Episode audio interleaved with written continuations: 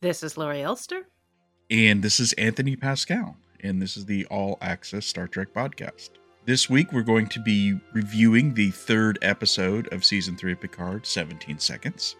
But we're going to start with some breaking news. And this is actually our second try to kick off our podcast because we already recorded it with a discussion about the future of Star Trek on TV. And now we actually have some breaking news which is Star Trek Discovery will be officially ending in season five. With season five. With season five. Season, With five, season five. is it. Right. season five is the end. So they had finished filming, but they are, we've seen reports that they are doing some additional filming because they obviously, now that it's a series finale, they're going to need to make some tweaks and incorporate that. But uh, the announcement was made today. They still didn't say when they expect it to premiere. Well, they did. They've moved it to early 2024. So earlier, Paramount Plus had confirmed it was going to be a 2023. Wilson Cruz was saying maybe spring, maybe summer. You know, we had that whole discussion about, you know, but now it will be early 2024, which means four seasons of Star Trek this year. We think we still don't have dates for those. The report on Discovery, uh, the you know, this was an official announcement. It was very long with all sorts of quotes from Sonequa, from uh, Alex and Michelle, the showrunners, you know, executives at Paramount. What they don't want this to look like is Star Trek Discovery has been canceled. Which honestly, it hasn't. Like it, Yes. it, it doesn't have that feel. Like in this case, you know, we've been talking about this for a while, and it's in your article. Like it, it's there's definitely it's time for a new show. They can't have an infinite number of shows, and so when you look at at what there is, you say Discovery's got five seasons. It had a great run. It started the whole thing going. I mean, all the shows owe a debt to Discovery because without it, we wouldn't have the rest of them.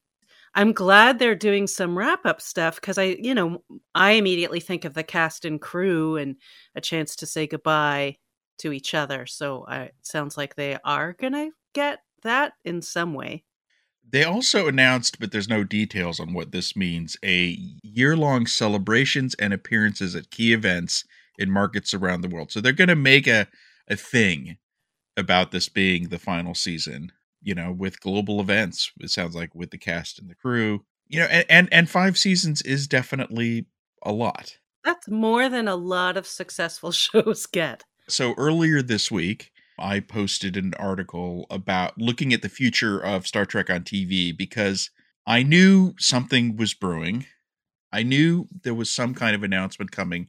This announcement surprised me because I had thought that they were going to announce uh, everything, do another version of January 2022 where they say, okay, here's what the next year looks like or next two years looks like, which would have included saying Discovery's wrapping up with season five, which was my conclusion that that was coming, but that they would also announce a spin-off like the Academy show at the same time, along with some, you know, other things, maybe Strange New World season three, which is happening, but they just haven't told anyone yet. But uh, so, so that, but they didn't do that.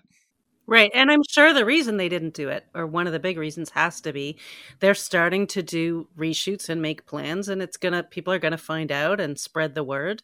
And so it probably made sense to just let's get on, let's get ahead of it and have a nice official statement because it's all about spin. Like you said, it's not a cancellation and they don't want it to feel like one. Yeah. Well, also it uh, it allows discover this announcement for Discovery. I mean, again, like these are long quotes. They really it's all about Discovery. So maybe giving them their own announcement is is kind of a way to honor the show. But yeah, Yeah. I, I think the trades were starting to sniff around. I had been sniffing around. People were hearing about the reshoots. So yeah, there was kind of no way to keep it quiet anymore, I think. And so they they went out and made the official announcement. And I'm you know, I'm glad they did. But you know, when they shot season five, they shot it leaving it open, you know, so it's not canceled, but they did make the decision not to to do any more. And then and therefore they had to change the season finale. Right. Which I'm glad they're doing because I hate when shows don't get a proper ending. I don't think it was a cliffhanger you know, but it just was more open minded. I think that, you know, they'll do Right. something nice for them. No, and they've earned it. They deserve it. So I'm glad they're getting it. I don't know how extensive all that stuff is, but it's needed and deserved. Yeah, and this is in light of Paramount has said that they are cutting costs. That this is what they're calling their peak year for investment in streaming. Because Wall Street a couple years ago was saying, "How much money are you spending on streaming? How many subscribers do you have?" That's all they cared about. Now Wall Street is starting to say, "Okay, how much money are you making? How much profit are you making?" Right. and all, everyone is canceling shows, removing shows from their streaming, pulling back on things. Canceling shows that have gotten official renewals. I mean, that's the news we're seeing across the industry, right? You're ren- saying we've renewed your show doesn't mean anything anymore because a lot of shows get pulled after those announcements. Some shows have been shot and then they decide not to put them on, like HBO did that for one. You know, it's just like Horrible. crazy. This is the new era of belt tightening. Now, to be fair, I think some people saw my article and said, "Oh, they're going to stop all the Star Trek." It's like, Yeah, no. no but they're not it may not just have five seasons of star trek every year going into the future and in, now we could see 2023 we won't have five seasons Right. i suspect we won't have five seasons in 2024 we know we're going to have three in 2024 so we're going to have discovery season five they haven't officially announced it but we're going to get a third season of strange new worlds like 99.9% chance we're also hearing that there's work going on there Yeah. and we're going to get the second half of Prodigy season two. You know, so we've got at least three seasons of Star Trek in 2024, but there are questions about is there going to be a fifth season of Lower Decks? I would guess yes. Probably. It's, it's co financed by Amazon, it's popular, it's not nearly as expensive as a live action show. So I wouldn't rule that out. And then you start talking about, you know, what about a new show? Those are that's kind of the biggest question. And now that the discovery decision has been made, now the big question is about what are they going to do next for a new show? And so I think at this point, the three biggest options on the table, plus whatever else might be going on, is one, they've talked about a Starfleet Academy show taking place in the Discovery era. Two, there's this idea that's been floating around forever and that actually was developed for a while, which is a Section 31 show with Oscar nominee Michelle Yeoh and multiple award winner Michelle Yeoh and newly mainstream star Michelle Yeoh. And then there's also all the talk of some kind of legacy show that is a spin-off from Star Trek Picard. So I think of those, you kind of announce them in the order of likelihood. I think the Academy show is happening and they will announce something. I'm not sure if it's going to be ready for 2024, but I think a lot of the Discovery people will will move over behind the scenes, shot in Toronto, and probably some of the cast. And definitely they can have visits from the Yeah. cast also, even if they're not regular um regulars on it. The Michelle Yeoh show, I think I don't think that's going to be a series, but I still think it's happening I, like a movie or a miniseries is what I think they're going to do. Well, it makes sense. Not a mean, right- feature film in theaters. No, a TV something on you know streaming. But the thing with Michelle Yeoh is she's she has crossed over. I mean, she was famous before she was on Star Trek, so I don't want to pretend that she wasn't. She was a global star. Now she's also a huge star in America. She's a darling of Hollywood right now, and that is a kind of mainstream appeal that Star Trek has always been after. So it would make sense if they can afford her to do something that she's eager to do that they know the audience is eager for and that will get them a big audience. I know like we've joked about the show for years that it's like it's dead but it won't go away, but I really think it's going to happen. Something's going to happen with Michelle Yeoh if they could fit it into her schedule and but she really wants to do it. I just think it will be a it won't be an ongoing series. She's not going to commit to see, you know, years because these shows even though they're only 10 episodes, they take up your whole life.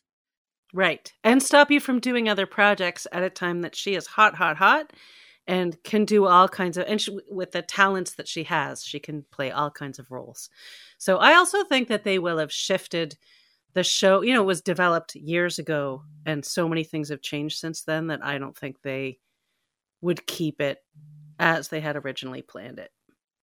the, the, what I'm not expecting is any announcement anytime soon regarding the dream project of Terry Matalas um, of the legacy show on the Titan, Captain Seven, etc., which Jonathan Frakes kind of in a recent art, which is on the site, and we'll talk about this later. He kind of outlines what it is. It's like Captain Seven, First Officer Raffi. You got Jack. You got LaForge, Crash LaForge. You got some bridge officers. Yeah, you had, you know, I think they're all thinking along the same lines, but it's just a bunch of people who really want to do it talking about it and there's and they all say are there official discussions? No. Is it in development? No. Do we all want to do it? Yes. They want fans to do what they did with discovery season 2 which resulted in strange new worlds. I think the season's going to have to wrap up. Terry said the way they end the seasons. I think you know episode 10 in april will be setting up this this quote next next generation. So hopefully fans you know, because we're loving season three. So if that whole mentality and style um, turn up the lights a little bit, but otherwise, I think we're yeah, good please. for more. please turn up the lights just a little. Yeah, no, I agree, and it's it's seems like a good idea and a good bet, but of course, there's a lot going on, so we don't know. But uh, yeah, but in this case, we don't think there's a. I think that there's actual work going on for the Academy show and the Section 31 show they've been teasing these things for years. So whereas this is more a pitch document somewhere, an idea that people are talking about, but no one's writing anything, no one's making sketches, etc. Right. And the other idea that they've tossed around a little is Kate Mulgrew has talked about how she'd love to do live action Janeway, and Alex Kurtzman indicated that was a possibility, not something they're working on, but again, like it's worth consideration, I think. Yeah. Like it was a gentle that would be a different. That would be cool. Yeah. It, it would be. I, I, imagine it would be a different show, whatever it is. It wouldn't be another. You know, she's on the bridge of a ship, probably, or if she is, it's a different kind of ship. It's not going to be another Voyager. It's not going to be like how she is in Prodigy. She's Admiral Janeway doing sciency stuff somewhere. Well, she could be like Jonathan Frakes said that what he wanted to do, and if there's a legacy show, was be like Charlie and Charlie's Angels. I think Kate would want to be more active. I think Frakes is cool sitting behind a desk. I think Kate would want to be out there doing something, but maybe not just on the bridge of a starship. Is is what I'm right. thinking. Right. Um, but she wouldn't necessarily want to be the admiral back at Starfleet HQ, telling the youngsters to do things as well, or, so. or telling people they're not allowed to do things. yeah. Um. So anyway, so that's the breaking news and our wrap up of our conjecture about the future of Star Trek TV. We think that it's healthy, but that, you know, market forces dictate things and Star Trek is not immune to that. We think that there's just going to be maybe a little bit less than there was in 2022 and we're now seeing that. Yep. So now we will roll in our original uh, podcast uh, picking up on the some news from Pluto. So we have some Star Trek Voyager news, technically. Technically. I mean it's it's about Pluto TV, which uh everybody can get pretty much, right? In the States. It's uh, yeah, well this is limited to the USA even though Pluto's right. available globally. There's two Star Trek channels. They keep on adding more stuff. Now they've added Voyager, so they've got all the legacy shows except Enterprise now.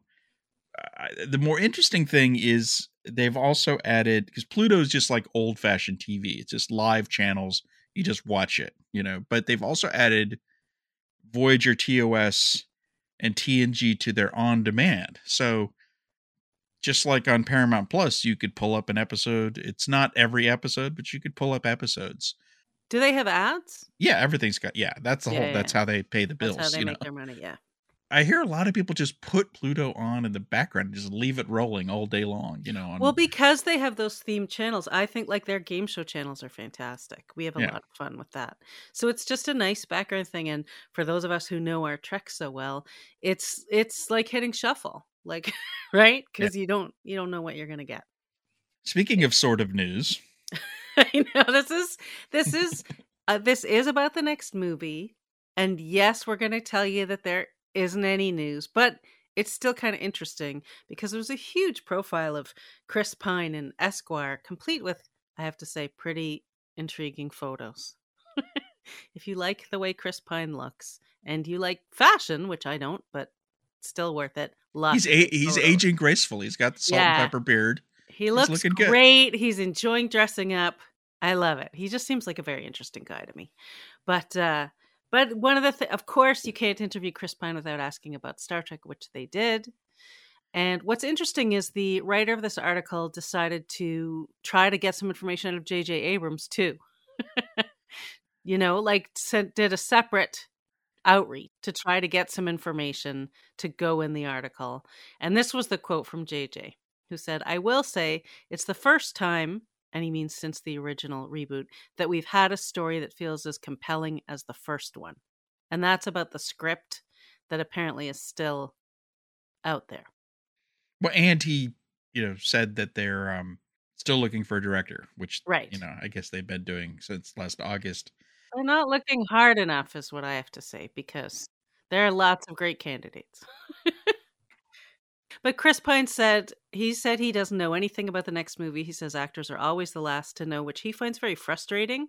But acknowledge he's like, I can't do anything about it. I'm not going to change the way the industry works. He's definitely still interested in doing it, loves the cast, wants to do more. But he the one thing he said, which is always the bone of contention with these movies, I happen to agree with him. Lots of people don't. But he thinks that the it's the appealing to the mainstream and trying to get Marvel level audiences that's part of the problem and that if you just try to appeal to the Trek fans, then you can make the thing happen. And of course, revenue wise, that's always the issue, right? There there is a high, happy medium. I've always said you're not going to make a billion dollars off a Star Trek movie, but you could make 600 million, I think. Yeah, I think even if you took Into Darkness in today's dollars, you could probably I think that'll get close to 600. So you don't need to shoot for a billion, but you don't need to turn it into a low budget indie either. I mean, yeah, oh yeah, I don't even think he's suggesting a low budget indie. Well, that's kind of what they were doing with Noah Hawley. I mean, it wasn't an indie, but I think the budget was low, all new actors, you know, it was a smaller thing and then Paramount decided, no, we want a Kelvin again, so that's all the actors, and so we're back to tentpole. And it's just finding the right balance. It's always about money. And I mean, the thing about Chris Pine, uh, the irony is this project fell apart for the first time under a different script when he said he didn't want to renegotiate his salary. And then apparently he did. But I only hope that when he's saying they should do a smaller movie, he's also willing to take a smaller paycheck. I could only assume that's true. That I mean, he's I, not saying I want to make the same amount, but I want Paramount everyone to, else to make less. yeah. Um, I do think that his star was very much on the rise at that back then when that all happened, and I think now he's maybe settling into different kinds of roles. Like he's not young man leading role; he's not old. Yeah, but, but you know he's starring in this new Dungeons Dragons movie for Paramount you know he's done a couple a genre of um, movie still yeah, you know yeah he's also done so you know he likes to mix it up. He's done some smaller indie movies so uh, but he could he can you know he and zoe can ask for big money and um so the cast yep. is isn't cheap which matt shakman who was the director on this project pointed out. He's like look you know because someone said why don't you make a small budget movie? And he's like well you know you can't not with this cast at least. No and it's a sci-fi movie so then that's yeah. also a big you, budget issue.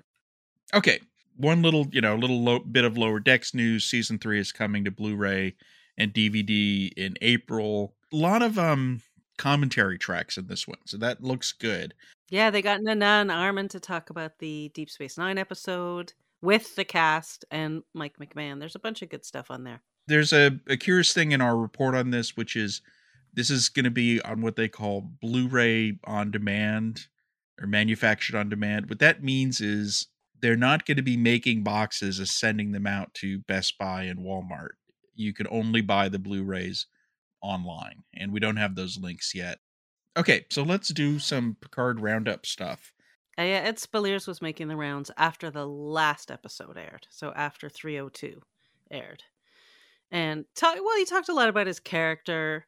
Just he said he said Terry Matalas kept mentioning Kirk and Han Solo to him, as ways to help define Jack, and he was like, "Dude, that is way too much pressure." We Yeah, that's- I mean, but I I get what Terry is you know, Terry's saying. He wants to make him a, this great iconic character, but that is that is way too much pressure to put on someone, yeah, Kirk and Han Solo, yeah, especially because they are such really different characters. I Yes, mean, they have some, you know, consistent elements, but definitely but they're both very meaningful to a lot of people. so that's a lot. Um, he also said he said Jack is a very complex character, and he sort of described him as anti Starfleet and doing a sort of Robin Hood thing with his mom, which they've made pretty clear. So he said in the interview that Jack is 24, but noted that yes, he is 34. He's got two kids, but I yeah, I don't think I'm not sure if they had really addressed this in the show or not. He thinks people will kind of like just move, just accept it and move on. Look, that is a common. If anyone's watched Riverdale, like- Yeah. I mean, and going all the way back to when I was a kid and it was Welcome Back Kotter, and all those guys were like 27, 28, and they're supposed to be in high school. So this is like a Hollywood TV thing. Yeah, For sure. He, I mean, he's a good actor, and they wanted to use him. The problem is, I don't think even think it's based on this episode, which we'll get into. The timeline that Beverly lays out, he's really only 20. yeah. Right? If she had him after Nemesis, Right. but whatever. Yep. Um, and one fun thing, he did an interview on the Ready Room last week, and it was like there he was with his space brother, Wil Wheaton, and they had a nice. It was a fun interview, and they just I loved the idea that these two were bonding over being space bros. It was very cute. They have the same space mom. and like everyone, he is very much interested in doing a spin-off um, and wants fans to call for more Jack. So I think, you know, this season is going to build this character up.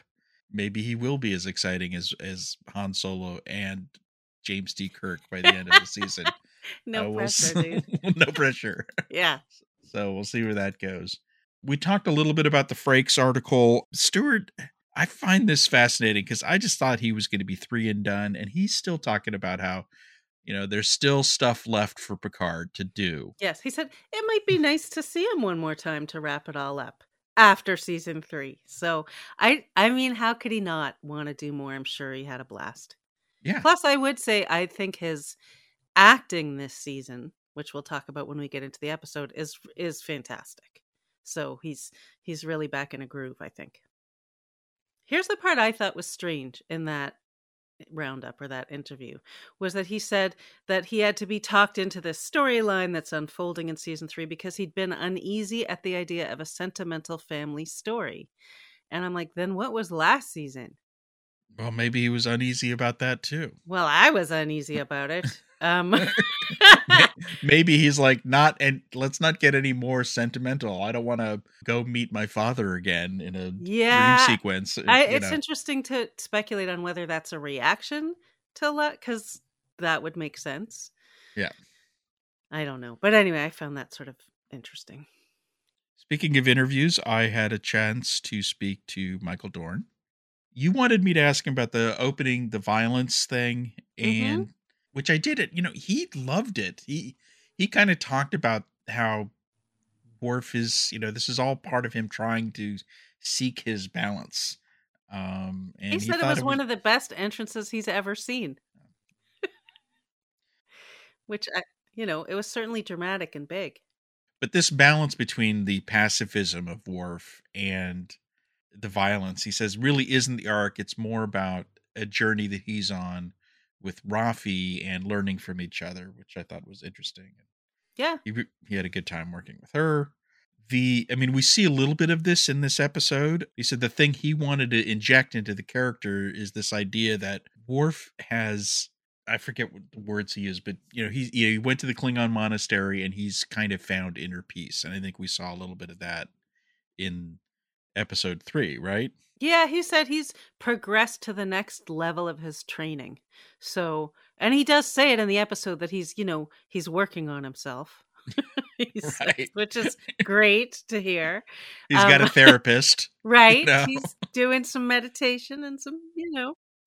Another thing, I mean, I'm enjoying the humor with Worf, th- this was fascinating to me. So I thought the humor had changed a little bit um, with Worf in like the line that was very funny where he said beheadings are on Wednesdays. That right? was one of the best lines of the episode. so I I said, is it now more where Worf is in on the joke? And he's like, no. Worf was serious about beheadings on Wednesday. He said it's important to him that Worf is a straight man, that he doesn't get the joke, that Yeah. he's you know, he says it's not funny if he's in on it. That's an interesting perspective. Yeah, I would agree. Um, also, of course, you asked him what he would think about a spin-off because everybody's got to get asked that all the time. And he said it would depend on the story. And he said he doesn't need to be the star, which he used, you know, back in the day, he was running around pitching a, Captain Worf show. Yeah. Um, but he said he doesn't need to be the star. He needs a good reason to be involved. And he said that to move forward from where they are now, he can't go back to that idea. That idea has to be done because things have already changed. And so it would have to progress from where we are now. But I mean, everyone else I've talked to is like immediate yes. You know, when I asked Stewart, he's like, yes. You know, Gates totally, you know. So I, I mean, I haven't talked to LeVar about it. So I don't know what he has said about this. I know Spiner has said he's he wants to do more. So uh, Dorn is Which, the, the that's interesting because we don't know where he's going to net out or even where what he really is. eh, he's assuming there's you know plenty of Soongs left on the tree.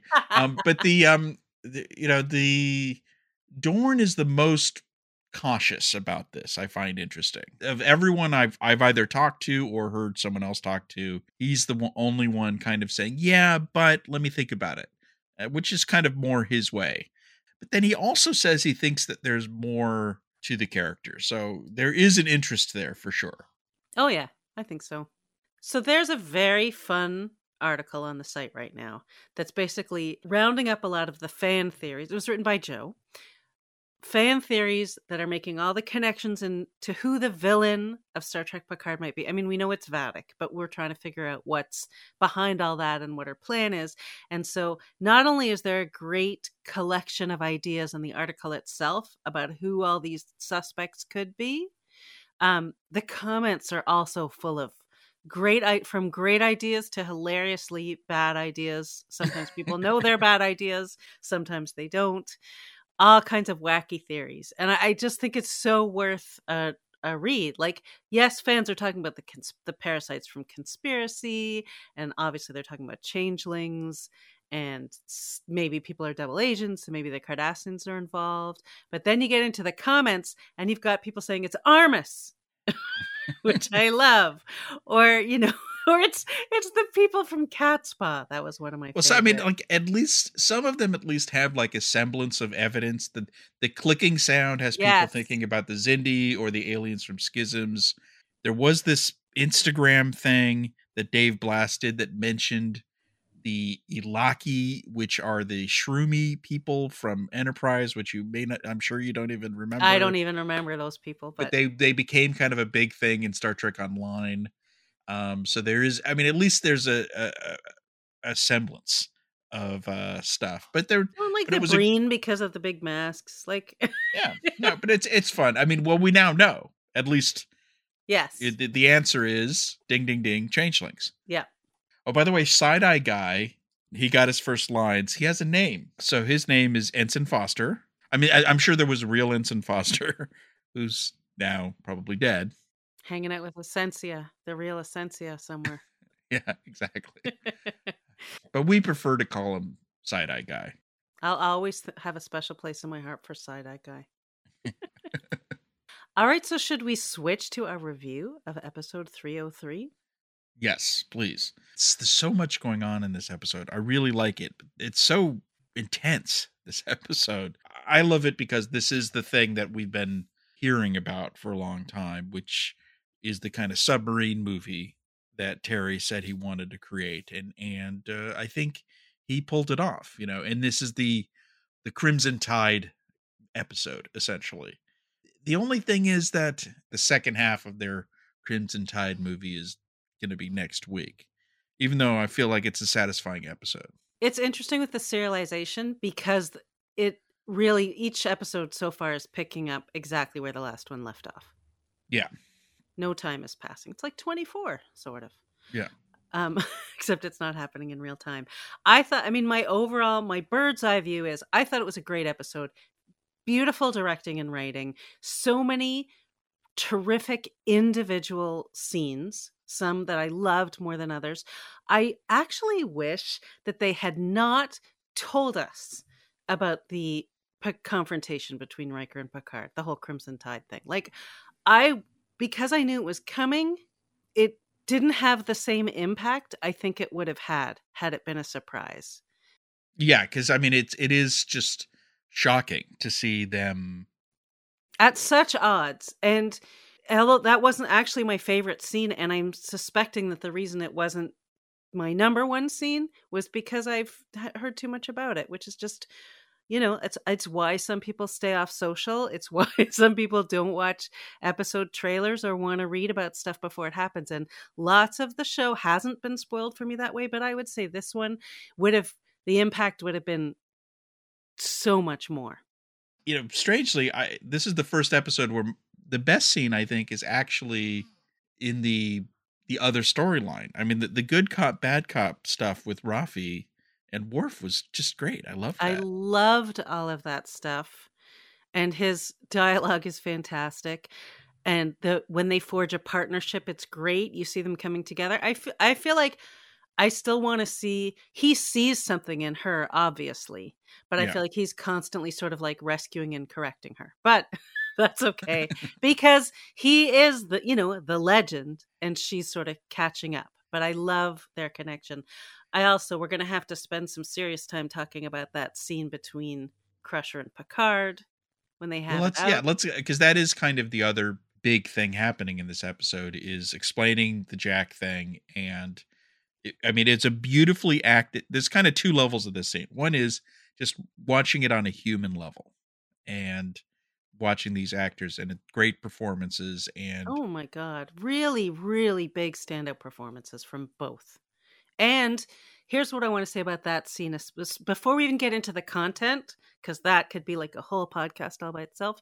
um, the way it was filmed, the way they, the acting, the writing, and the way it was filmed was fantastic. And the fact that they start out the scene where they're in silence, like they get left alone, they're sitting very far apart. There's all these bio beds, like between these beds eh, between them and they just look at each other and he waits for her to start but it takes they let it breathe and it took a minute and then she starts with two months before i left the enterprise and they start to talk about what happened and over the course of the scene they physically move closer and closer together and then by the end which now gets intercut with other stuff happening when they finally are both talking about why are these people after Jack? At that point, they're like right next to each other because now we're showing, okay, now they're sharing a point of view. So I thought everything about it was glorious, except that I agreed with everything he said. And I was mad at her. I was mad at her. And I thought I understood her point of view, which I thought was good. Like I understood, yeah, being terrified makes total sense. Her concerns were legit. But not only did I think it was the wrong decision? I felt like it was the wrong decision for her character. And I kind of want to hear her say, Yeah, I, sh- I made the wrong decision. Well, she says that when he was old enough, we don't know when this was. When Jack was old enough, she told him everything. But then she and, still didn't tell Jean Luc. Like that, that would have been. Well, she left it up to Jack to tell him, essentially. Right. And Jack chose not to. And I could respect that as well the question is how you know but for 10 years 12 years 17 years you know she was still holding out and not only that she had to cut herself off from all of her closest friends too because she didn't talk to any of them so also Troi didn't do anything and now she's not talking to her like Geordi didn't do it like all of those people she cut them all off her point was it's too dangerous being around you. Your target, therefore, your son would be a target.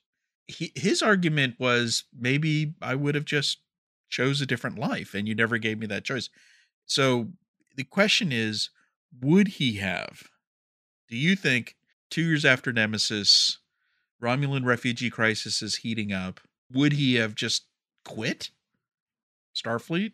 I think he could have, and I think he's he was right when he said you made the choice for me. You don't get to condemn people before the fact. And I was like that is true. Like it doesn't matter if he would have or not. Cuz he said I could have I would have been a husband maybe, which is of course one of the alternate futures we saw in All Good Things, but and that actually didn't work out cuz they got divorced. But but he didn't he didn't get the opportunity to make that decision and he's I think he would have been open to it. I think you're right. People are going to have a problem with this. I think so much so that people are going to start filling the void with other things and that maybe she's not telling him the whole still not telling them the whole truth. There are theories out there that Jack isn't really Picard's son or there's or maybe he's an augment um which would be a good reason to keep him away from Starfleet you know, or there's some other weird thing about Jack. And we started getting a sense in this episode that there is something going on with Jack beyond. There's something. There's some weirdness going on. Was it the gas? Was it something that was going on with him? Oh, th- it's got to be more than that because we've seen. I mean, the thing is, it it immediately reminded me. Well, it reminded me a lot of Twelve Monkeys and the aesthetic of Twelve Monkeys, where there were visions like that. But remember when Picard through all of season two was having the vision with the door, and it kept on, you know, the kid running through the. Yeah. See, you're you you you blocked it out, but there were these kind of. It reminded me of that kind of stuff. So right, I think. Oh no, I don't. I don't think it was. I was just. I don't actually think that it was. I think it's important, whatever yeah, it was. Agreed. Agreed. I couldn't work it out, but whatever the fake seven was saying, there's something going on there, but we don't know what it is. But there's like a red door and you know, there's weird vines. Whatever this is, this must be why they want Jack. Right, right. He's got, you know, some genetic, you know, someone encoded his brain with, you know, the code that unlocks something, you know, that, you know, will help them attack Starfleet. Who knows what it is? I'm just the only guessing. thing I could make out that she said or that a voice said was connect the branches as those weird red branchy vine things were behind it. Yeah, I think those are more metaphors. You know, it's yeah. probably branches of a computer program or something like that. Or branches of his family. No, I oh, that's a there's there you Could go. mean uh, yeah. I didn't think it was an actual tree. But she, I mean, because when the joke about his, because they did explain the accent, because people have been joking about the accent and she did say it's in his DNA. So she, which implies, well, she joked that it's in his DNA. Well, but she's a doctor, so it means that I, I think he is genuinely Picard's son. But I wouldn't be surprised if there's if Bev did a little, you know, little did did something else to him. Why not? Like gave him some superpowers to help protect him? Yeah, exactly. What I really wanted was for her was for Crusher. There wasn't time in this episode because there was so much going on. Although there was one thing I think they didn't need at all, which we're gonna I think fight about. Um, but I wanted a scene with Crusher and Riker because she owes everybody some kind of explanation for cutting them off as well. And I would have liked to have seen those two also have a conversation. I hope it's coming. The question is do they do that? Because she'll have to explain it to Riker and then to Deanna and then to Geordi but you can you, know, you, don't have to cut into the conversation at the beginning. You cut in with him going, and that's why you did and then they have a conversation. like there's a way to avoid having her tell the story again. Riker is fascinating in this episode because he has these two roles. On one hand, he's sort of playing this best friend buddy because he's giving great advice to Jack. I loved his advice to Jack.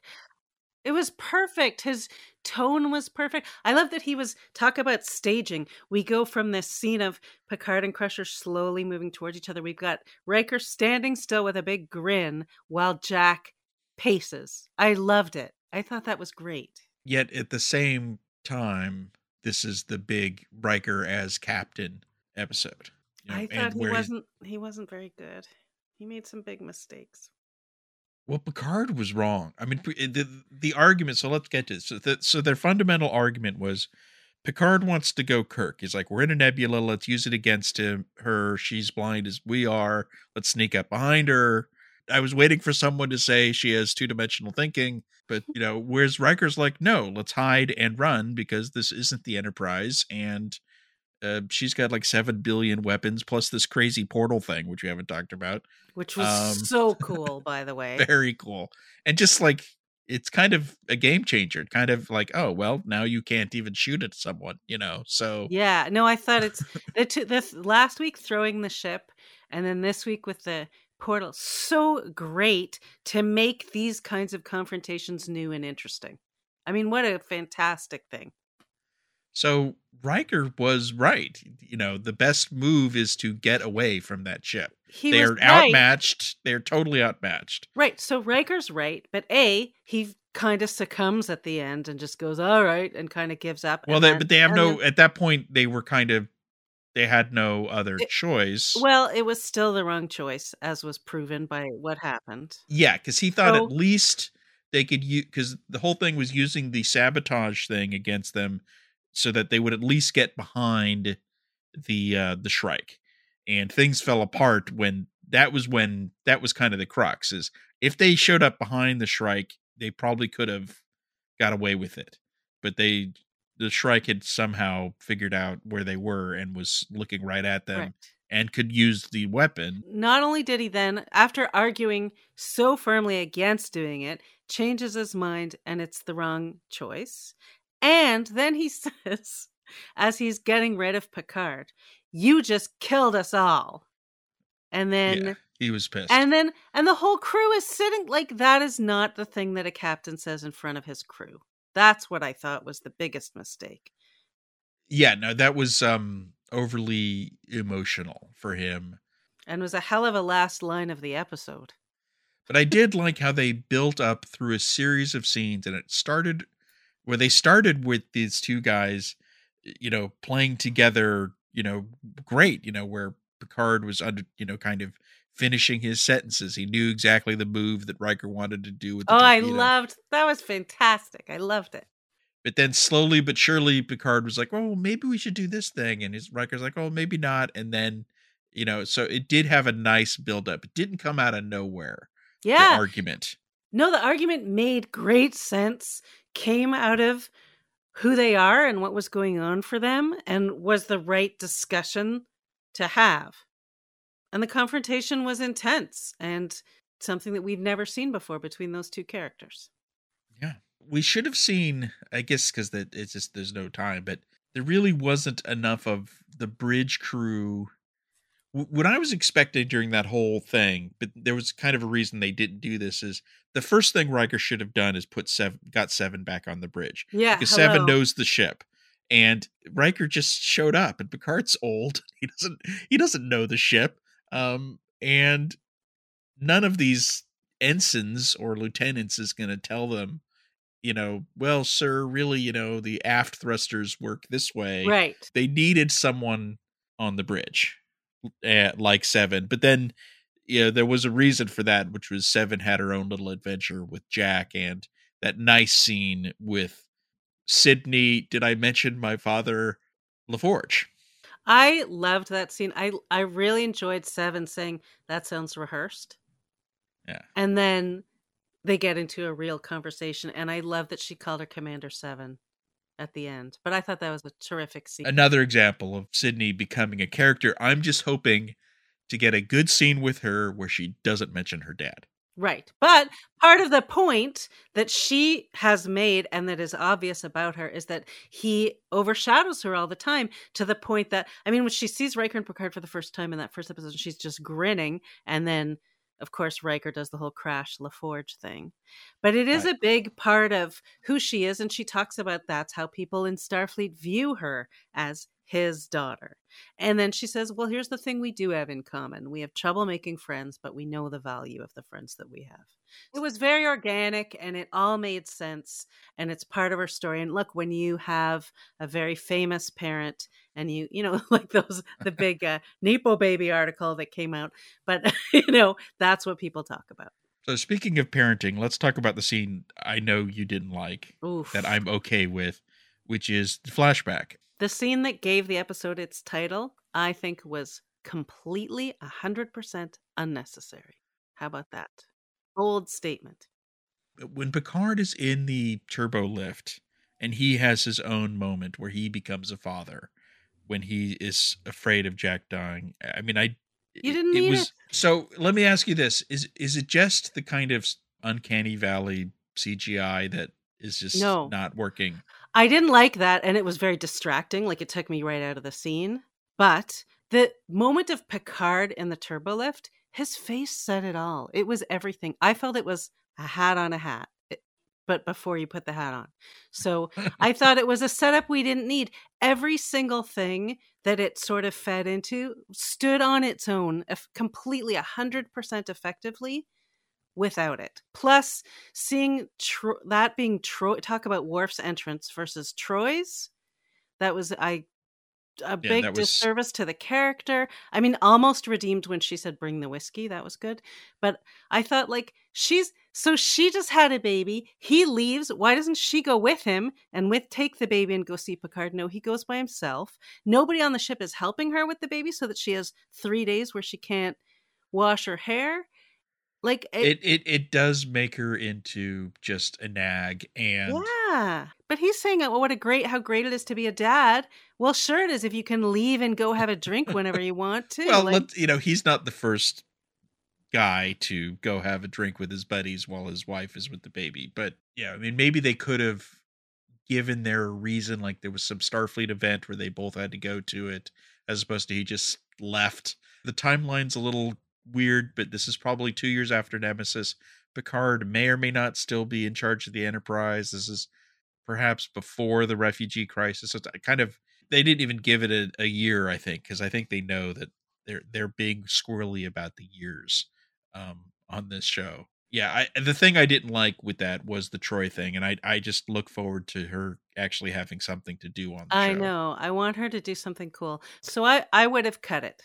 Let's talk about the big plot stuff. I like how they did eventually the story started coming together. Even though we haven't seen a complete connection between the two stories, it's now, you know, they started jumping back and forth uh, between them at the end really nicely. Three episodes in, and we've got an answer. We know who the big bad is, or you know, Well, we don't know- this is we- step one of the big bad. Right. We know the who. We don't know the why. Well, the why We don't know the why out. Jack. We don't know why they want Jack. We don't know why Vadic has. We we don't really know what her motivation is. Well, Worf laid out that they're, you know, that they're not part of the Great Link. In fact, he he didn't use Odo's name, but he might as well have said, Yeah. you know, a g- good good friend of mine, man of honor. Um, I thought that was sweet. in the link, my friend in the link. My buddy gave me a call from the Link phone. I know. I was wondering how that was communicated. Like, is there like at like the link, and then like there's just a little payphone on the edge Yep. of the link, and you kind of come out of the link, And pick it- up the phone, a jar of quarters next right, and then you ooze back in. Okay. so the but anyway, uh, I thought that was great, and w- I mean, this was a tricky scene in that imagine you didn't watch Deep Space Nine. I mean, they essentially had to explain all of Deep Space Nine in 35 seconds, Which they know. did very well.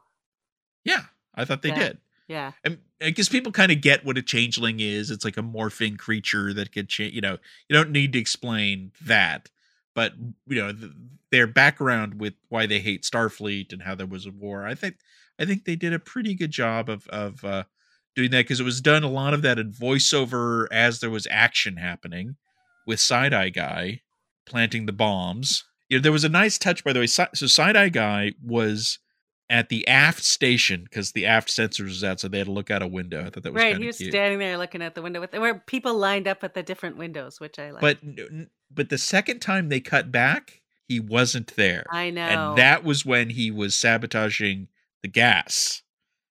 Yep. I think. Um, I think. Yeah. Um, and then he fought Jack, and his face started contorting. Like so, were you like, oh my god, it's changelings? Like, were you blown away? Well, we had talked about before the even you know we talked about changelings a long time ago. Yeah, So that's I'm true. When we did episode one, so you, so it was almost like, I mean, the big surprise is they didn't drag it out. This is the kind of thing that Discovery would have would have spent seven episodes getting Yeah. to. You know, so we've got seven more episodes. Who- So I suspect that it's more than just the changelings. Yeah, Yes, that's what I'm saying. There's something else going on, but we're starting to get pieces that we can start to put together. They talked about a bigger theft at Daystrom and how the portal weapon theft, which is a pretty big deal, was actually a distraction from something else, which is interesting. Did they steal Lore? Right. Let's put the pieces together of the different things that we know. What's in Daystrom that's worth stealing? B4, right? The pieces of B4 that were in that drawer and uh, apparently Lore is in there too. Yep. So Moriarty is probably in there too, right? Yep. Maybe they've got all those guys. and they need Jack to unlock the AI something. I don't know. Now I'm just riffing, but uh it's you know so uh, the, the there was a lot of plot because there wasn't a lot of plot in the last episode. There was some great drama, not a lot of plot movement. This episode somehow squeezed a ton of it in there. I really liked the interrogation scene. Yeah. And it was just the pacing of it was really good. It it didn't go on too long. It had just a, you know, she thinks she's she even though she was treating him as if he was in withdrawal, even when she started, she was like, "Why are you sweating so much?" Like she Yeah. knew something was up. So she is, I think part of the Raffi I by the way, I love that he calls her Raffaela. I think that's Yes, a nice that- touch. Um, and I think that he can tell she has really good instincts, but she's impulsive, and he's going to, tr- I think, over time, try to teach her Yeah. to be more thoughtful before she jumps into things, which she's always been like. You know, she's always been impulsive, but she also has always been able to see connections other people can't see. But I thought, I mean, just that, like him, like you know, calling them solids. There was just something as the Yeah. DS9 fan in me, are like, that's you know, because this the the contempt he had for the solids, humans, Klingons. You're all the same. You're all solids. I it's hate you perfect. all. I've been watching a ton of Deep Space Nine lately, so it fit in very nicely. I was wondering, like, was he lying when he said that's all I know? Because off before we did this podcast, you brought up why did Side Eye Guy try to kill Jack if they want Jack alive? Because Worf described them as a terrorist organization, this kind of splinter group of changelings. Maybe they are like cells where they don't know everything. Like maybe he was telling the truth. He didn't really know the full story. I felt like that was true. And he it's interesting that he also described I think the people who stole something the people who did the killing he said were like-minded souls enemies of the federation so Oh, so you don't think they? Because I thought he was just talking about more changelings. Maybe th- he's just I think it could be a combination of something changelings and some that have teamed up with somebody My money's on some Cardassians showing up because the Cardassians got to be pissed about the Dominion War too, right? I mean, it because if you think about it, the Great Link was fine afterwards, right? Yep. They're they're fine. You know, Cardassia was wiped out, like you know, millions killed. So Yep.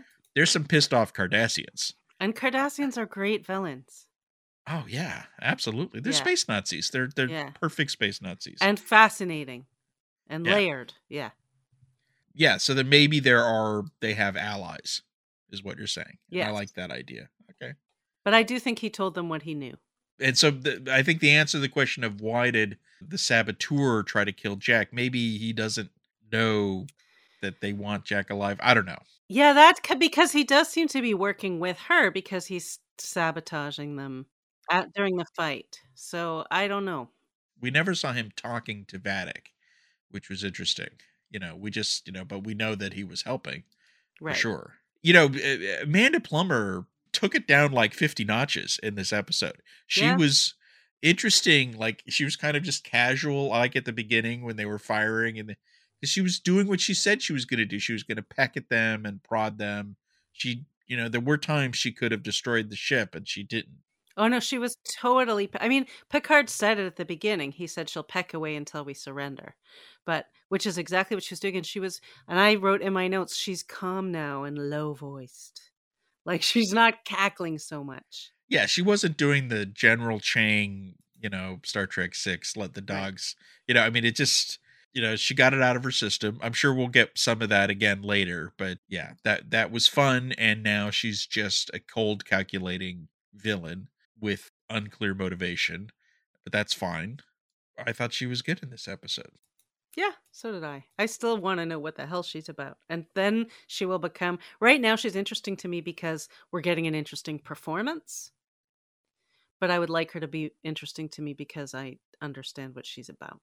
Well, we've yet to get any scene with her doing, uh, except through the view screen. I mean, there's little moments with her chittering with her crew, but you know, Chittering. what what we don't have is because usually the villains have a henchman, right? Shinzon had the Viceroy, Khan had Joachim. Joachim. And these people are good for you know because you have dialogue with your Right. You get your exposition, which is hard with clicky guys. Right. She doesn't have anyone to talk to. But I mean, but maybe maybe she does. Maybe there's someone we haven't met yet on that ship or something like that. Because that that'll that's when you're gonna get to learn more about her, is when we could see her having a conversation with someone, you know. Someone, yes. anyone, you know, not an enemy, you know, one of her pals. So we, you know, who we haven't talked about yet is Captain Shaw. And here's the thing: this was the episode where we started to see the side of him that's a good captain, because we saw one he relieved members of his crew. He was very aware of his crew, and he's like LaForge and other person whose name I forget. You guys need to take. You need a rest. You've been working too long when he was injured, which I thought was well done, we, the blood is just falling out of his mouth. It's crazy. Well, and did you He- notice the bone in his leg was popping out? Oof, It's gross. Even even when he's in sick bay, he's thinking how, and he said it at the very beginning too. He's like, "How are they tracking us?" He knows what's important. Yeah. and he's smart, and so he says, and that's when he says it to Jack, and Jack gets a nice visual image right in front of him while he says it, which worked out really nicely. That made him think, "Oh, we're being tracked, and how are we being tracked?" But that was some like that's okay. Now we know more about him that goes beyond he's a jerk. Yeah. But he still had some fun lines uh, Oh my god, he he got had great. He had some great lines. Another one of my favorites, I think. Oh, he said, "That's fun. Anyone else want to throw more weird shit at me?" which is literally true since someone threw a ship at him. Yes, yes. So I thought that was great. And then in that scene, here's the funny thing: like, so Bev wants to help. Well, earlier she wants to help in sick bay, and the CMO says basically tries tries to relics her. Yeah. like they did to Scotty, and it's like I don't have time to explain twenty years of whatever. And I'm like, it's a doctor. It's not engineering. this is a Yeah. doctor. There's some basic things, and so I loved when she came in and she's like, "Yeah, your instruments are great. Anyway, here's what's going on with him," and saves his life. I thought that was really nice, and I also liked that we got to see Jack's bedside manner as a medical professional, Right. also. So well, Jack has the- described himself as a doctor. You know, I, I guess trained by his mother, but which is weird, but because you really need full, I would think full med school. But he was, but his his manner was great. Like you could see, you could get. I again, it made me think that that flashback from the last episode, we didn't need that one either. Like we're Yeah. getting all the stuff right in these scenes, and we learned a lot about him from for just from the moment when she, when he starts to react to the guy who's like this is all your fault and then she says no they're going to need us like you're getting all of their medical vibe from what's well, and on. also he's starting to connect with the crew because at first he's like, "These people don't like me," eh, you know, and Riker's like, "Well, do something about it." right he actually says something about accusatory like he has that british pronunciation right You know, so we'll see if the crew starts liking because he did find the saboteur and he did literally die for it. And he knew to go to seven which i liked that was smart and i liked that. I would have liked it better if he hadn't just punched the guy out at the door. It's his second time punching with punching someone in the crew and i just thought there it could have been i they just wanted it done. Like i get that they needed speed. They didn't want to spend do a whole scene on it but i just there could have she could have come up with i would have liked to have seen her Yeah, do something stun smarter. him. yeah You something. know, somehow he knows the Vulcan nerve pinch, which would- yeah, or would something, argue, you know, some so kind of. Borg trick or something. but again, see how much stuff is in this episode? Like this is packed and beautifully so. Like a mil, there were so many. I'm looking forward to your Easter eggs section because they're so. I mean, I found a bunch, which means you're going to find even more. Oh, I'm not sure. If, I mean, you know, the, there were a lot of name drops in this episode of planets and locations.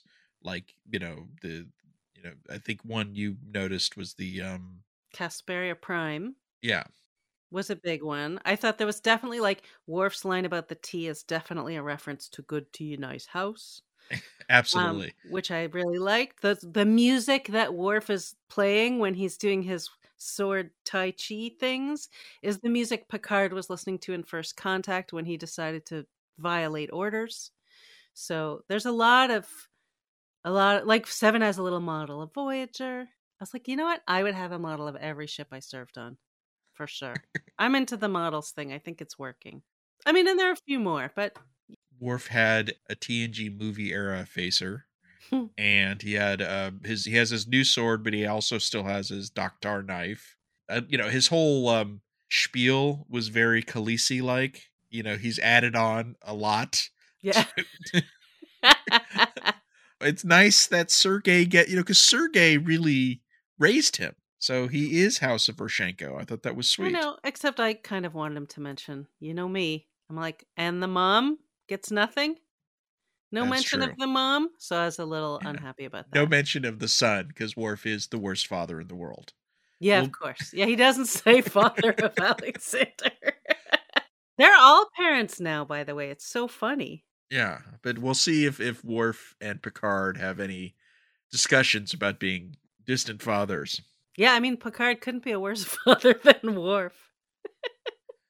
Oh, let's talk about the nebula for a second, because they keep mentioning this biological signature.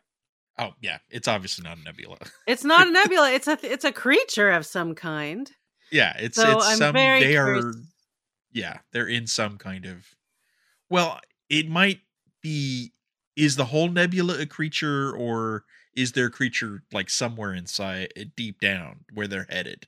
And I yeah, don't know. I don't know. Is it going to swallow them because they're falling into the gravity well right now? Is it Yeah. going to help them? I don't know what it's going to do. But they keep saying it's biological. They're not just throwing that stuff out just for fun. nebula stuff has been used to create a sub movie and they were better at because sub movies have their own kind of business about the depth and and there's certain depths you can't you know you're going to cr- so essentially this was them going to crushing depth which is why the shrike didn't follow them down because where they're going they'll never be able to get out of essentially because the gravity's going to be so bad which is essentially like submarines go so deep that the pressure's too much that the sh- you know that they implode. So I thought that was as a fan of sub movies, I appreciated the parallels there. Although we're assuming when they get down there, it'll actually be kind of nice. Yeah, we're hoping something good will happen when they end up there. yeah, that the whole gravity well is just a, a fake out. That you know they'll they'll be having uh, tea. um, yes. With you know, with the nice space creature. with Picard's elderly relative. Like that time on Next Generation. Yeah. So, like last week, you felt like it was a bridge episode. To me, this felt like a really good part one of a two parter. Yeah, I would agree with that. Because it ended on a I mean, every episode has ended on a cliffhanger of sorts, but this was truly a cliff like this was a cliffy Yeah. cliffhanger. Because the battle's not over. I suspect the next episode will finish our business with the nebula. We've Yeah. been there for four episodes. It's time to go somewhere else and do Yeah. and we got to start ti we got to get to Daystrom, we got to start tying things together. We got to start bringing in the rest of our TNG people. So Right. now's the time. And also in this episode, I was so happy to hear. Remember last week I said they never apologized to Shaw, and then this week Picard goes, "I have to go apologize to the captain." I'm like, Did hell he? yeah. He's. We didn't see the apology, but we saw him say that he had to do it. So this season, it's great. You know, it is what they said it was going to be and more. And uh, we've got our little, you know, issues with this or that, but I'm loving every minute of it. I, you know, when you watch an episode, you can't wait to see the next one. Yeah, like I love that I'm always anticipating the next one and I'm excited. And that while I'm enjoying the big story, I'm also enjoying each scene because I think they're really carefully put together so that they're all very, very compelling. Every conversation that people are having is very smart and thorough, and you don't have these moments of saying, I wish they'd said that. Like they're saying all the things they need to say. The music is fantastic. And I only wish it wasn't so dark. I'm still hung Yeah. up on the darkness because even when I do, when I look at screenshots or photos, they're dark and I can't see them. And they put all this effort into these beautiful sets and all this stuff, and I sometimes can't see it. I mean, I don't have a new TV. I have a giant TV, but it's not new. It's old. I think if you have the best, fanciest new TV, it does look better. So if you spent less than a thousand dollars on your TV, you're not getting the full effect. But you, you know, I still think watch the show with the lights off. Don't crank up the brightness. If you do, crank up the contrast as well. You know, but uh, just turn the lights off when you're watching it on your TV, and that helps a lot. I think. Don't watch it during the day, I guess. Don't watch it on But- your phone, for God's sake. Oh yeah, don't watch it on your phone. But it is it's it's beautiful and the writing is great and the acting is I feel like everybody's at their peak. Everybody's doing such intense compelling scenes. So I'm still really enjoying it even when I'm pissed off about a scene that I think they didn't need. All right. So that's it for this episode. Let's talk about our bits of the week before we wrap up. Mine is sports related. There's unusual, kind of. Sure. So James Worthy was uh you know when I was a youngster, I remember James Worthy was part of the 80s LA Lakers when I grew up in LA. They won multiple championships. He was a big deal. And he was in Star Trek The Next Generation. He played a Klingon. Gambit. That was the episode.